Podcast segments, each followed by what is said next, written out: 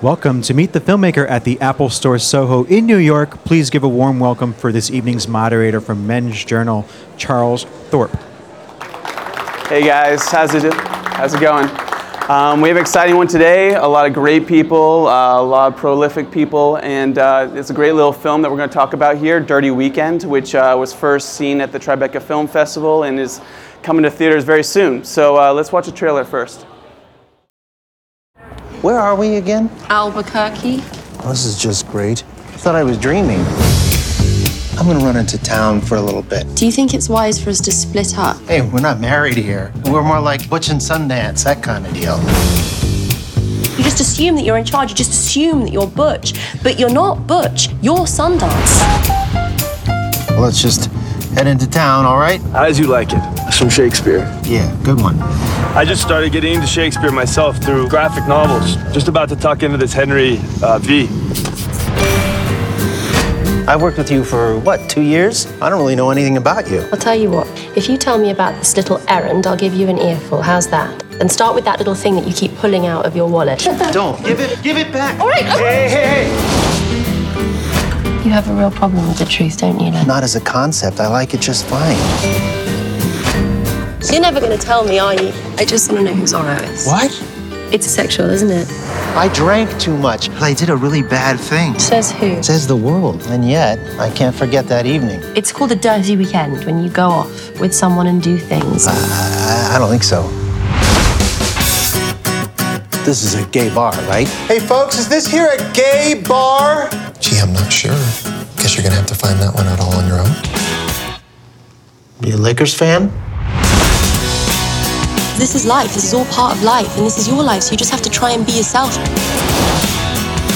Are you gonna go? Yeah, just for a quick, quickie talk. I lost the bet.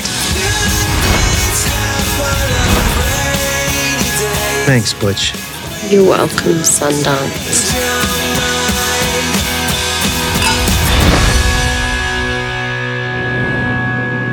Shakespeare, Shakespeare. Okay, guys, so help me welcome uh, Alice Eve, Matthew Broderick, and writer director Neil LaBute.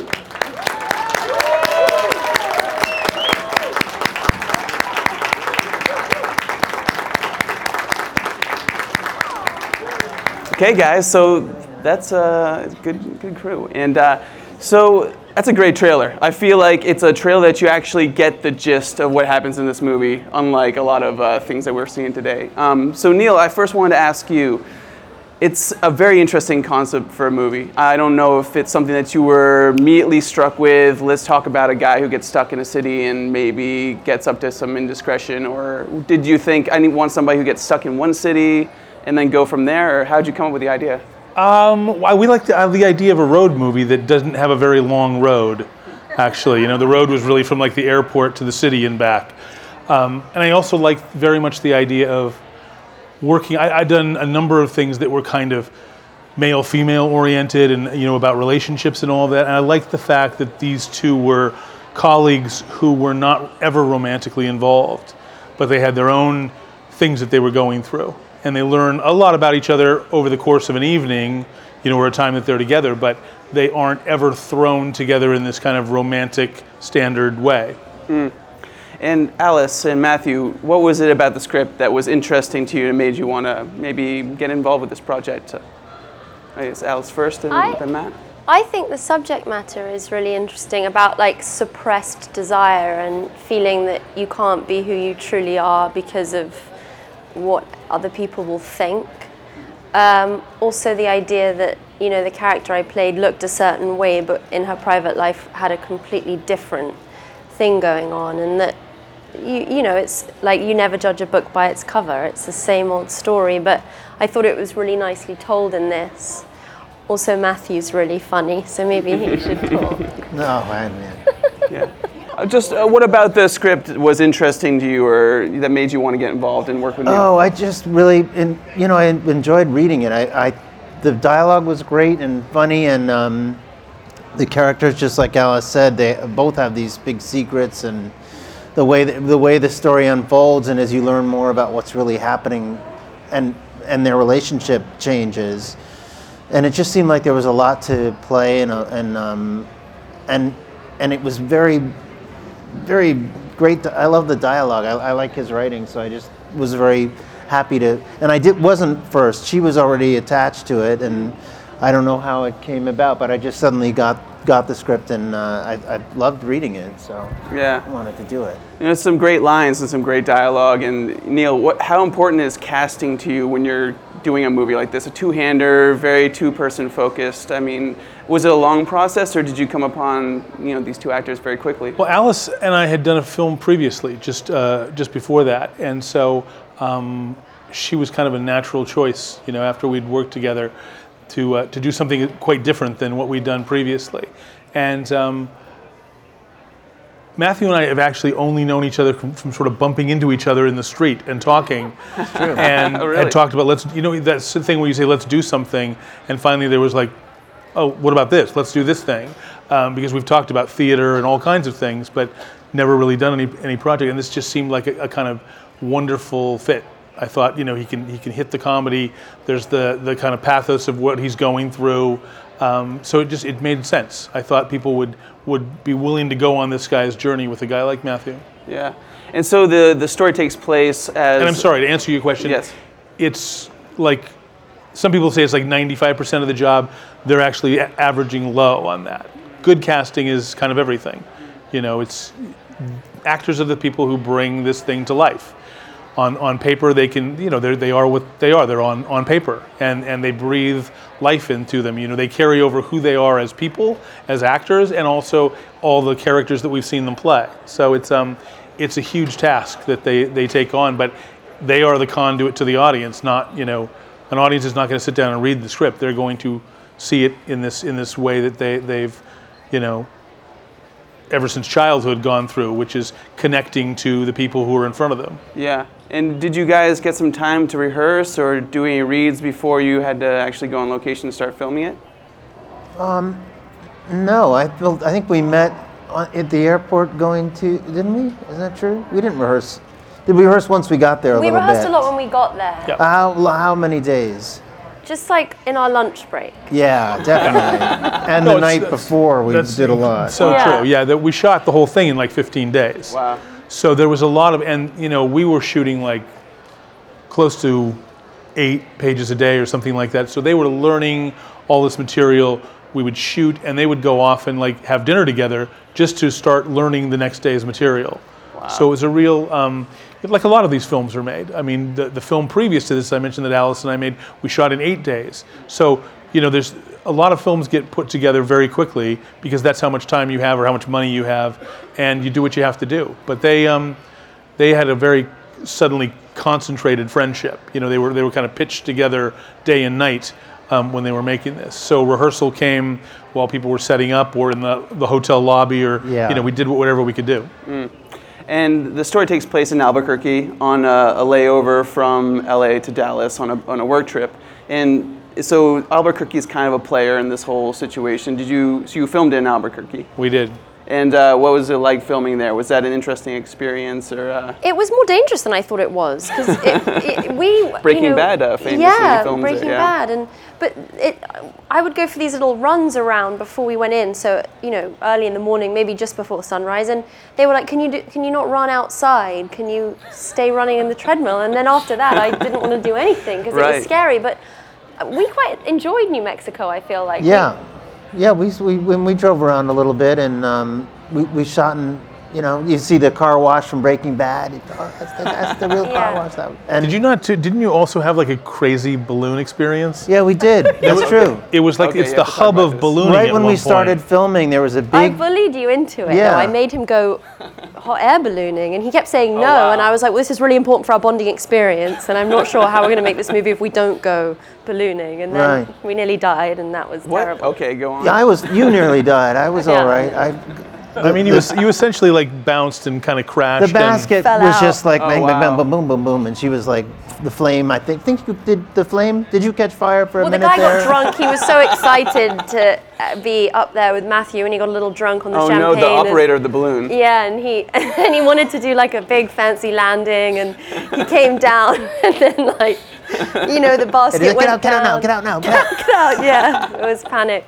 But then we all went back to their house and celebrated with them, didn't we? And Yes, and we that's were given certificates that we'd been in a balloon and all that. Uh, Neil, does, uh, does- did the film insurance cover that? I'm sure they're uh, they're lucky. They probably didn't hear about that. no, we were Yeah, black. that's one of those things that you're not really supposed to do, like Probably. ballooning, you know, skydiving, motorcycle riding. But yeah, I think we've kind of just like played that off as it didn't happen. Yeah, and so you know, Neil, how is it, you know, really getting into these characters? I feel like it's it's really interesting watching them sort of open up to each other slowly, get the familiarity. They're just colleagues who sort of know each other in passing, and they sort of open each other up to their sexual proclivities, and it really gets, um, you know, really either emotional and you know, romances are involved. Uh, I what think, was it like Well, I think that? what's interesting for me about the, the, the, the film is not repeating yourself, and I think um, I've, I've touched on, on that world previously. And so I purposely tried to do something that felt more old fashioned in a way. Like I could imagine this film 30 or 40 years ago with Jack Lemmon in it, you know, um, that kind of thing. And yet they're dealing with, with subjects that are, are still very um, important today to people that you know finding themselves and, and being able to be open about who they are and um, and I think what's interesting about Matthew's character's journey is that he's going back he doesn't expect to find himself in Albuquerque. It's the layover that sort of triggers the experience. And he's had an experience there that he actually can't really remember. He knows it was sexual.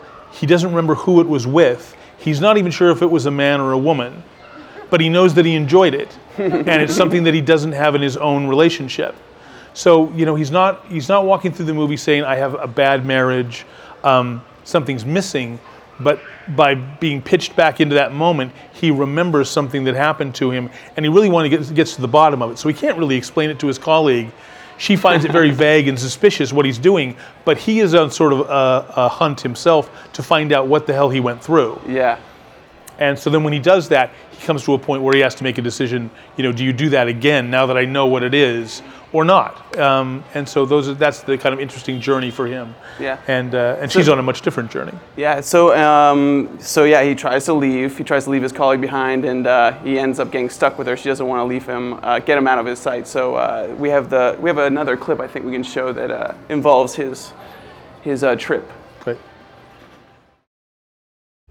Still don't get it. What? Why you're following me? I'm not following you. I just. Sorry, what was that address again? Oh, Gold uh, Avenue? No, no, no. Just uh, down around the center of town. Just around there. It's a big area, pal. Fine. Then choose a place, a convenient place, and uh, that'll be fine. There's lots of areas I can take you to. Don't happen to have an actual address, have you? Nope. Just looking to get into Albuquerque. Is that okay? It's your money. That is true. So let's just head into town, all right? All right. As you like it. Some Shakespeare. Yeah. Yeah, thanks. Good one. Got it. You, uh, you people love Shakespeare, don't you? Yeah, The English. he's the shit, as you people say. I just uh, started getting into Shakespeare myself through um, graphic novels. Just about to tuck into this Henry uh, V. I'm not following you. I'm doing this because I care about our work. Believe me, I don't love going into Albuquerque. And I get really car sick, so All right. All right. Understood. Jesus. If you want me to pull over, sweetheart, just say the word. I'll. It's kind of a, a private conversation back here. Sorry. I- I'm all right for now, thank you. I'll let you know if it changes, though. Got it. I'm fine for now, though.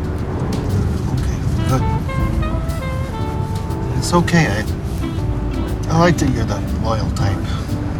It's nice. So we were talking a little bit before about that that uh, dialogue that you got to write, and uh, it's so funny. I mean, those moments go on throughout the movie. And Matt, your your looks, your stares, it's that adds to the humor of it. The fact that you're not really emoting or not laughing at these situations. Was it hard for you to keep a straight face with that with that acting? And uh, No, I, I um, I don't. No, I, I didn't think of it. You know, I came up in the silent era, so we we all got very good at those takes. that I think you're referring to. um, I, I always, you know, what's funny, he doesn't know that it's funny, really, Right. generally speaking. So, uh, I, so I, that's why I'm not laughing because I don't, because I, don't know it's, I don't know that it's funny, really. You know, that's the comedy of it. But um, I think I, la- we laughed a lot making the movie. We certainly were all, you know, Yeah. laughing a lot. Alice, did you find yourself um, cracking a smile every once in a while during a take when Matthew's on one Yeah, of his little rants that he goes on? Matthew's very hard to be around and not laugh. He's got funny bones. So I was it was a happy a happy movie for me in that sense because, you know, whatever was going on, he was he had a running commentary on it that was very very entertaining. And you know, was there a lot of? I'm guessing there wasn't a lot of downtime, so you guys were working late, and then There was time for Yeah. you to get accosted in the hotel every Oh, night no. and then and then we'd do a little bit of eating and then Lear- maybe and learning. a, a lot of learning, um, testing, and then when we wrapped, we, we walked around Albuquerque for like five miles looking for a bar, and that was our wrap party. so just yeah, a well, bar. yeah, Albuquerque is deceptively spread out. So people Yeah. say, you know, if you're not used to driving every place, and they say, well, it's not, it's just down the road, and you walk, you know, maybe 20 miles, 10 miles, it seemed like, the sun beating down on To you. Colorado. Just to, no, just to get around. Uh, you know, the, the, the bookstore is a, is long. Yeah. It's- everything's Yeah. everything's big. Yeah. And Matthew, another question for you. I mean, people are really familiar with your canon of work before the producers and Ferris, and they have this attachment to your characters from your past. But you're obviously doing movies like this, you know, with working with Neil's uh, writing. And are people? Do you feel people are shocked by the material in, in movies like this, or are they, you know? I wouldn't think so. I don't think it's very shocking. Yeah. I mean, maybe a little. You know, it, it's not for children. This, Right. this story. it's a, about adult stuff, but I don't think it's terribly shocking. No, not at all. Do you, Alice? um, I I- don't think it's shocking. I, I think if you'd never done time, stuff like if you ne- if you'd never seen stuff like election, if you hadn't seen Right. you, you can count on me things you know that that then you know become more adult than than something like you know Ferris Bueller is, is a much more kind of universal comedy that kind of thing. But you know he's got a body of work that at this point and theater work, so I think it's a you know it's a step that you go. Oh, I mean, it was for me going. I know, I know he can do this. I'm going to get both sides. I'll get the comedy and I'll get the drama as well. Yeah. Um, I think we have another clip actually that delves into the, the plot of the movie. I'm calling the airline. No, no, don't do that. No, wait a minute, wait a minute, wait, don't, don't, please don't. I'm gonna, I'm gonna tell you. I'm gonna tell, all right? It's, I'm, I, Oh, it's sexual, isn't it? Isn't it? What is? Jesus, come on, the thing, what you're hiding. That's what we spend most of our time lying about. And people in the States are the worst about it, man. Such Puritans. The fear that somebody's going to find out we like it or love it or how we love it or want to try it or things we haven't done yet but want to or people we haven't done it with. And I say, who cares? You know? Because this is life. This is all part of life. And this is your life. So you just have to try and be yourself, Les. I mean, God, we're only here once. This is a one time deal. The Hindus are off their f***ing rockers. This is a one time deal. And so. Do what you want, Les. It's a little, uh, it's a little bleeping there, which is appropriate. Couple of beats. No, it's it's a it's a great it's a great uh, little comedy and a great film. And I mean, is it is it doing these kind of films that make you want to work like this more, or is it the big budget films that you guys? Is it finding a, a balance between all those movies? I know Alice, you have the Star Trek films that you've been involved with. I mean, that it's it's very different. Absolutely, this is a lot more like a family gets together and makes a movie, um, and then Star Trek is like a very big 25 families get together and make the movie, and so they're both amazing, but they're, they are different. I, I don't know if it's something that you can prefer one or, or the other because um, it's like theatre and film. You know, it's you all, you get something from the creative process as long as it's a creative process. It's all rewarding. Yeah. And, and do you go about it, Matthew, do you go about your process differently when you're preparing a play versus when you're preparing for a film? I mean, I know you have a show that's coming out very soon here in New York. Um, well, a play is you have this long rehearsal process. So by the time you do the play, you're it is different. A, a film, you're always sort of just just finding it as it's happening, and then it's gone. So it's this, you get into this rhythm of just when you capture something, that's when you're finished with it. And that, that's a very different feeling in a play. You capture it and say, now I got to hang on to that and, and keep that going and find the next bit. But uh, uh, you have to kind of flow along in a movie, and, and then often it's not till it's all done and put together that I can even sort of. Then I get the idea of what the performance was, but it, but it's so broken up when we make them that It's a really, really don't always feel schizophrenic process. Yeah. for them, I, I think it's really difficult. And so you, for me, it's it's trying to create the best environment for them to work in, even when it's as, as quickly paced as this. You know, I think in film you're always aware that you're under the gun. You, you don't have enough money. You don't have enough time. And yet you're trying to create this little moment that looks like everything's perfectly fine. Take you all the time in the world, but you've always got someone on the periphery, you know, pointing at their watch. It's films are so based on economics, you know, from the smallest one to the, the biggest studio film, that even in a film like this, we're constantly saying to them, we're gonna, we need to shoot this scene today and this one tomorrow, and we need you to cry now because I know you haven't been together very long, but we can only have this location on Sunday, so you're gonna have to have that scene today. It's not really in this kind of like cause and effect way. We ask them to you know, and we'll spend hours lighting a scene and they walk in there and then people start going, now let's hurry it up. At the moment when they really need to be creative. It's a really weird way to go about. Again, they're the ones that an audience connects with, but they're the ones that we often rush in the process. So it's a really weird way to go about making something. Yeah. Um, and I try and fight that as best you know you can, but it is a process that's a strange one. The theater process is much easier. To, you know, you all start in the same place and you all end up in the same place. I've Um, never heard anyone come to the defense of actors like that before. Thanks, Neil. But I also did want to say that Neil does create that space really, That's really true. well. He really makes it feel like an environment where you can explore things that you're uncomfortable to explore because that's what it's about. You, you're basically, you need to feel very safe because you're entering territory that's scary, you know, um, suggesting that he needs to tell me about his sexual proclivity or whatever. It's like you have to feel that you're in an environment that you can do that. And Neil does that. But he has to because the stuff he writes is so intense. And you know, are, after you know listening, explaining that the that battle to get you know everything perfect in the moment, um, are you able to watch your films back, Alice? Are you? Is that something that you're able to do with? I, I, it's not my favorite thing to do, I have to say. Maybe a few years after you've made them and they come on TV, and then you're like, oh, look, that's that film that, and then you kind of remember the fun times that you had on set that day. But when it's the first time you see it, it, it is a, it's, it's a lot to digest. It's a lot of you. Hmm. And we're not used to watching us do anything in life, so it's a weird thing. I, I don't find it particularly pleasant. You know, a favorite one that you like to pop on whenever you're feeling. I never, I never like pop my own movie. feeling a little ah. low. I'm feeling a little low. I'll watch some of me. Look how pretty I look. yeah, that's a, a good pick me up. How about you, Matthew? Do you watch? Are you able to watch your films back? Or um, No, I used to when I started. I was like, "Oh, this is amazing! I'm so great! It's great! Everything's great." But then, if, you know, after, I can't get enough of this. Where, where are dailies? I'd, I'd say, you know, after shooting, I'd want to see last night's footage as quickly as possible. Let me check out what I did, and see if I can improve it e- even more. But then um, nowadays, I hide. I'd rather die. I don't want to see them.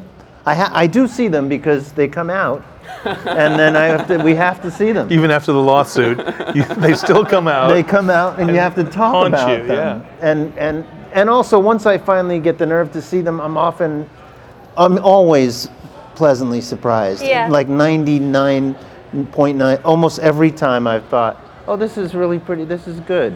So that's nice. so I like it. I just I'm as I've gotten older, I'm more more uncomfortable watching. Mm-hmm. I don't know why. And Neil, I mean, there are a lot of aspiring uh, filmmakers out there, and that listen to the podcast after. I mean, is there any advice you can give to either first-time filmmakers or somebody as you know prolific as yourself? Well, they have to watch them. I mean, they, Yeah. you know, as a filmmaker, you do have to watch your own movie. There's no, there's no way around it. You know, you have to, and you do see it, you know, a few hundred times. So, by the time it's finished in, a- in a theater or on your, your television or whatever, you know, you feel, yeah, I've seen it enough times, I can move on. But um, the beautiful thing for, for people who are out there wanting to make film or television in particular, I think now, is there are so many ways in which um, those mediums are accepted by audiences. People are willing to watch uh, their entertainment today, from their pads to their, you know, to their, their television sets to all laptops, all those things. Um, and, and, and the kind of material or the, you know, the mechanisms you can use to make films. People are, are proudly saying that, in, that film was entirely shot on the iPhone. It's just shameless at this point. Um, no, I think there's a movie that's literally playing now, maybe at like Lincoln Center. I think it was called Tangerine. Yeah, Tangerine. I think they shot the entire thing on a phone. I will say, you know, King Kelly was another one that was shot on a phone. Um, people are using their what what would amount to their still camera. Ten years ago, they're filming, you know, on. How do they do sound on the phone? Um, well, they've either got you know they've either got someone there who's recording the sound. Right. They're not using the sound necessarily off the phone. No, you must Um, not be.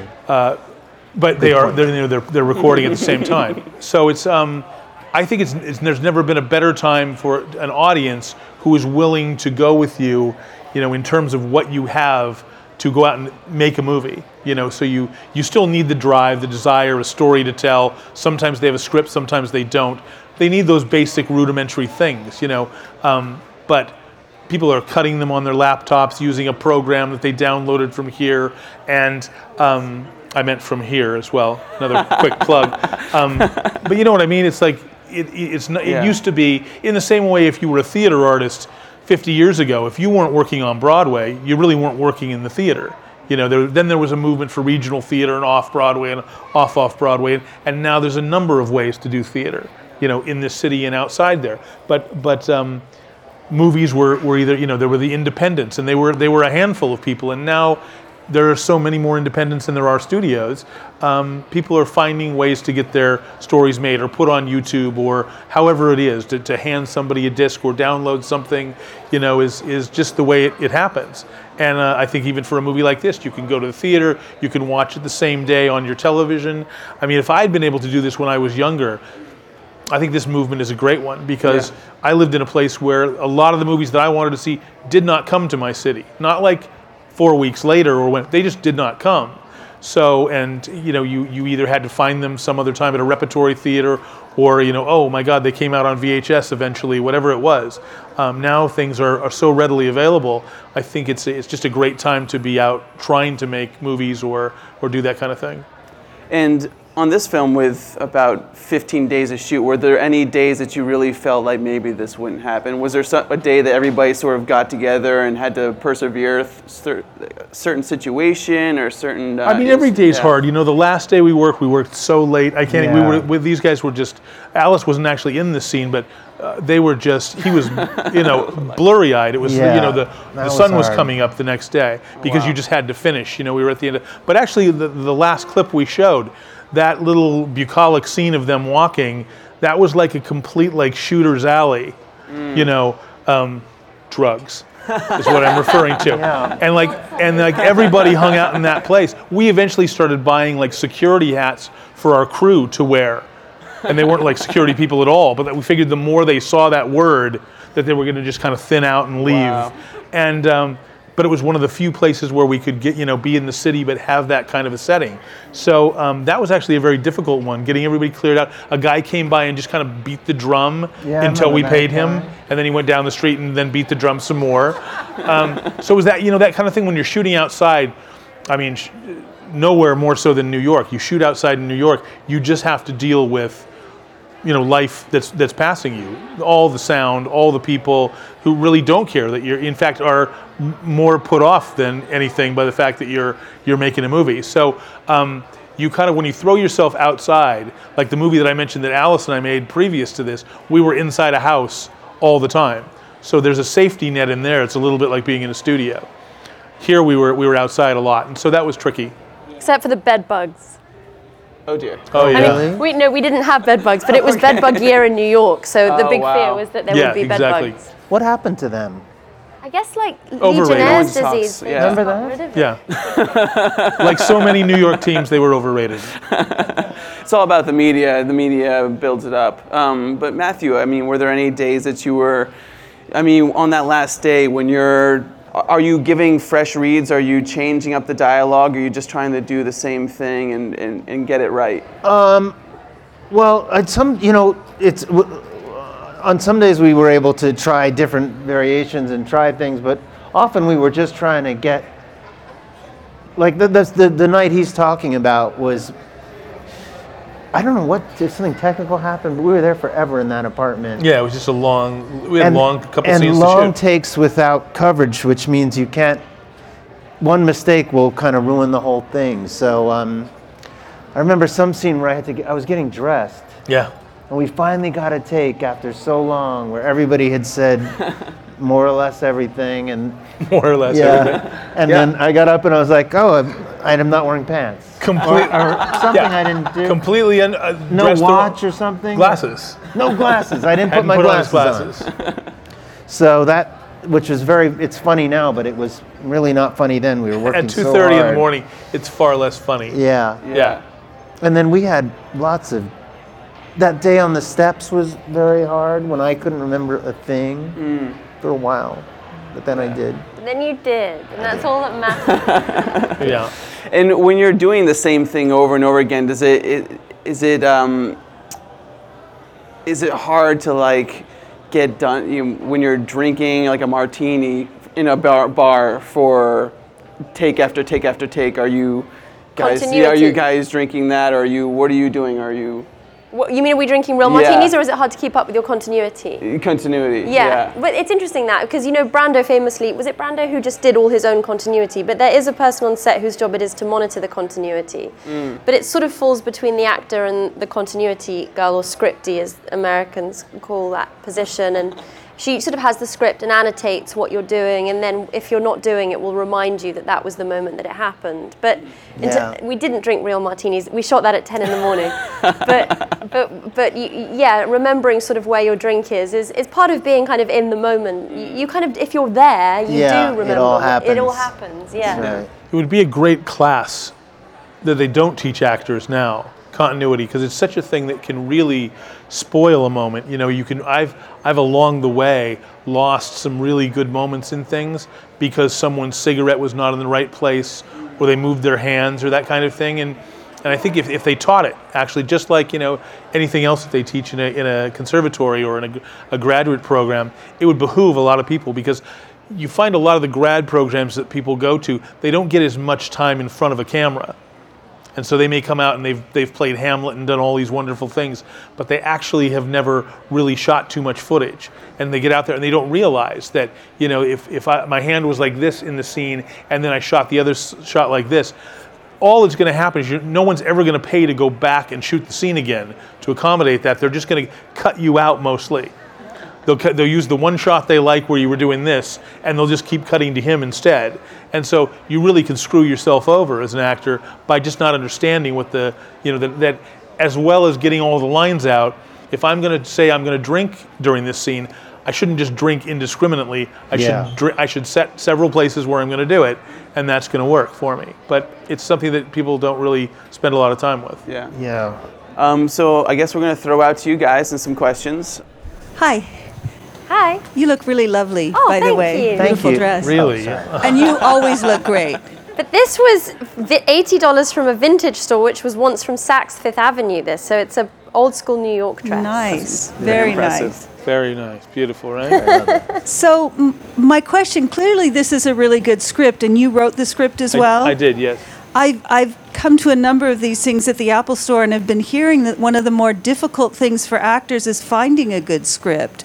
And so I'm wondering if any of you would like to speak to that and, and how do you find a good script? And Hang out with Neil. yeah. You, you run into him in the street. Yeah. They- They're it, hard. Good scripts are hard to write, you know. So there aren't that many of them, and and um, they're very hard to. And then they go through. A lot of people want them, so, you know, Yeah, you have to fight for tricky business. Yeah, it's definitely a tricky business. But And also, the one that looks good turns out not to be good Yeah. usually. Yeah, it doesn't mean it doesn't mean always that the, the thing you read is always then turned into a good film. Yeah. that doesn't always And vice happen. versa. Exactly. um, yeah, someone can elevate, uh, you know, a script Yeah, or, read things, oh, or isn't turn it into a really Yeah. beautiful film that you know Absolutely. you didn't notice on the page. That was the case. I think what does help though is um, a very open collaboration like we had. That the script is really uh, sort of blueprint, you know, when you start, and they're free to continue to make it better. And that right down to the last take, you kind of have people you know, like the taxi driver you saw is someone that I'd worked with before, and I brought him in to, to do this, you know. And so people are not afraid to go, what about this? Or what if I tried it this way? Let- Here's another line. Is this funnier? You know, um, I, I, I don't. I try to remove ego from the, the equation as much as possible. I mean, you should have ego. People should be proud of what they do and all of that, but not excessively to the point where, you know, I, I, I would never want to be in the in the place where we were correcting them about the syntax of what they were saying, as opposed to let them do the job that they're good at. And if they suddenly have a, a you know a moment where they're like, do we really need this moment? You know, sometimes you can't really see either when you write and direct things. You're so close to it, you know, and you think there's something wrong, there's a line wrong here or something, and someone will will look at it and they'll go, do we need this scene actually? And you feel like, oh gosh, I better stand up for it, or we're all here. I'm going to feel foolish. But it's a lot better to like not spend the money and just kind of go, yeah, why don't we pack it in? You're right. We don't we don't actually need this scene because we said this in the other scene. Oftentimes you get all the way to the editor. It's the editor who, after all the people who have looked at a script, go, how come you can't just jump to here? And you go, it's a good point. You know, after you've shot it and spent all the money and you know wasted your time, um, but sometimes you just don't see those things. So that's the beauty of you know really being open to the process and trust your actors, but trusting your crew as well, and, and them trusting you enough to feel like, oh, I'm not just the guy who does this, but I can say, what about you know this would be kind of funny, and you try it. It doesn't really hurt to try you know something one more time um, even when you're under the pressure that we were under to get things done, it still doesn't hurt. You know, you, it's much harder to go back. It's much harder. So it's uh, it's good to have people who are already creative, but who feel like they're in a place where they're appreciated for that, not a pain in the ass for asking questions. Sometimes I think you know people get treated that way, actors, crew, that it's you know it's all about you know one person's vision, and I don't think ultimately it you know it works best when it's that way. I think that editors are underrated, actually, to speak to that point. Editors are so important in a film, and how they assemble it can make a great film and can also ruin a film that could have been great. But also, there's an expression, kill your babies, which is like, obviously, it's metaphorical, but it's, it, it's you know, to. I like that you pointed out though. Yeah. Well, like, So there's no I don't, you know. you don't want to be quoted for that later. So aggressive. One needs to be the- very clear Yeah. these days. Um, What I got from the podcast was Yeah, I mean. kill your babies. Exactly. That's what we don't want. So the metaphorical phrase, kill your babies, which is so important to be able to do um, in, in Neil's position and in a director's position, is to know when to say, this isn't working, and to get rid of it can refresh and give confidence to everyone involved. And Neil's very good at that, and it creates, as he was saying, a very fluid environment where if you're able to say, okay, I made a mistake, then everyone else can feel they say they made a mistake, and then everyone will go further and push further and give more because they're not afraid to fall.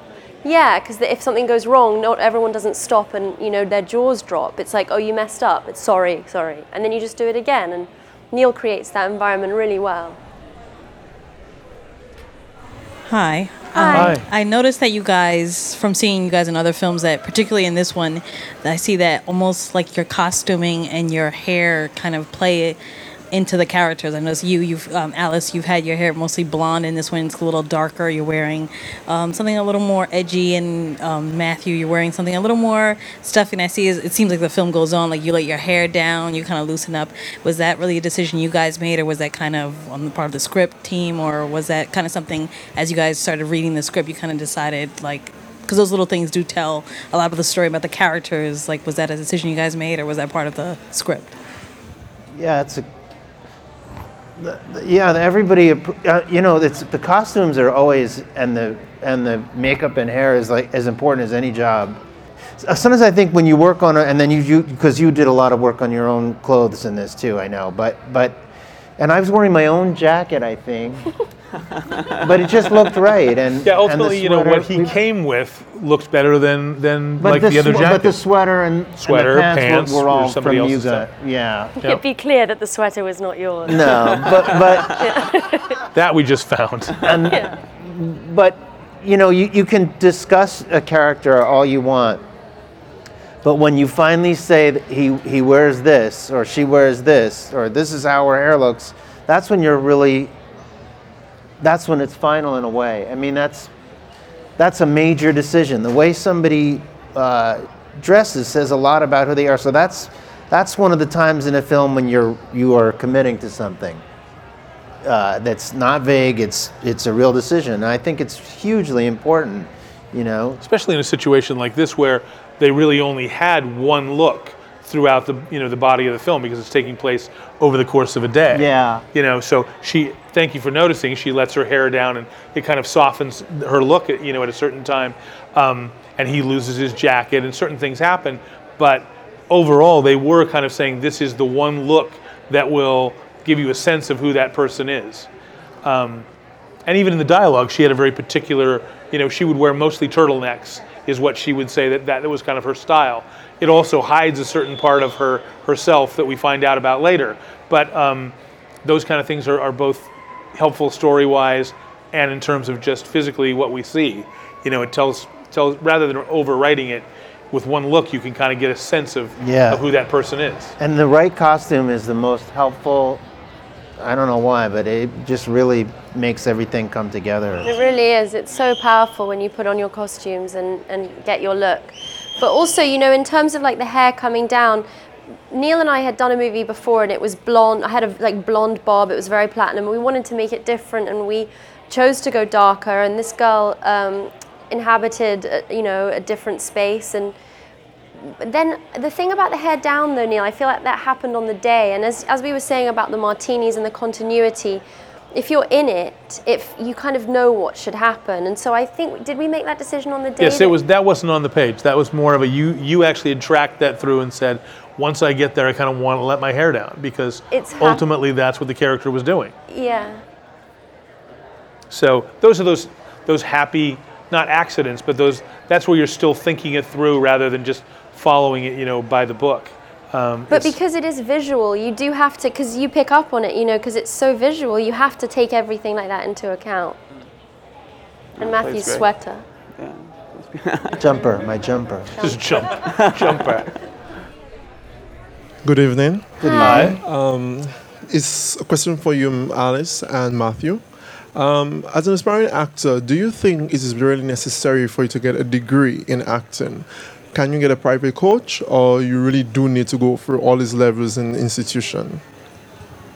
Well, that's a very good question. The thing, the, the- reality of the job of acting is it doesn't require a degree like a lot of other jobs that you you could do. So no, it's of course it's not completely necessary. But what it would provide and can provide if you do a, a degree of some sort is a way in, and it gives you a platform to express your talent and be found and be discovered and have people talk about you and also meet other collaborators maybe in a, in a university or an institution that make films or do theatre and that you can kind of get a group together. But there, there are loads of ways into the profession and that isn't one you have to take. But I, you know, everyone's experience of coming into it is different. Basically, the main thing is to get your first job, and it is the best day of your life when you get your first job, no doubt. It was the best day of my life. I couldn't didn't know how to contain the feeling, but um, once you have got your first job, then it it's a diff- then it's a different thing. So it's just the journey to how you'd get that. What would you say? I exactly true. I mean, you if you find a good teacher, that's would be better than a bad teacher. And but there are a lot of bad teachers, and a lot of good ones. But I think in a way, I went to acting school, um, not at a university where you get a degree, but a, a, a, a real acting school. And I think more than even learning from the teachers, which I did, was, as Alice said, I got to meet other actors my age and writers. Kenny Lonergan, who I still, we, we met, we knew each other, but it's the group of friends you have. Somebody gets a job, you know, and then the rest of you get to be picked up a little bit by that. or he or he or she says, I, I want to use my my buddy in this part. So it's very important, however you find it, to find a group that that uh, can get you in there. Because to just be alone, looking at the paper and auditioning is is a pretty bad odds. I But think. do that as well. Yeah, yeah, Do of everything course. basically. You kind of have to do everything. Yeah, that's true. I mean, I made that exact same sort of pact with someone in college that whoever makes it first, help the other person. Right. You know, that kind of thing. Send the elevator back down. Um, and it happened, you know, that we, we both ended up doing kind of our first big project together. Um, and I met several people that way through college that I continue to work with. Uh, so that, that thing that they're talking about, that network that widens, is more important than the, the degrees that I have. Um, absolutely so. I think both, in, in a way, the good news and the bad news is that there is no one way in.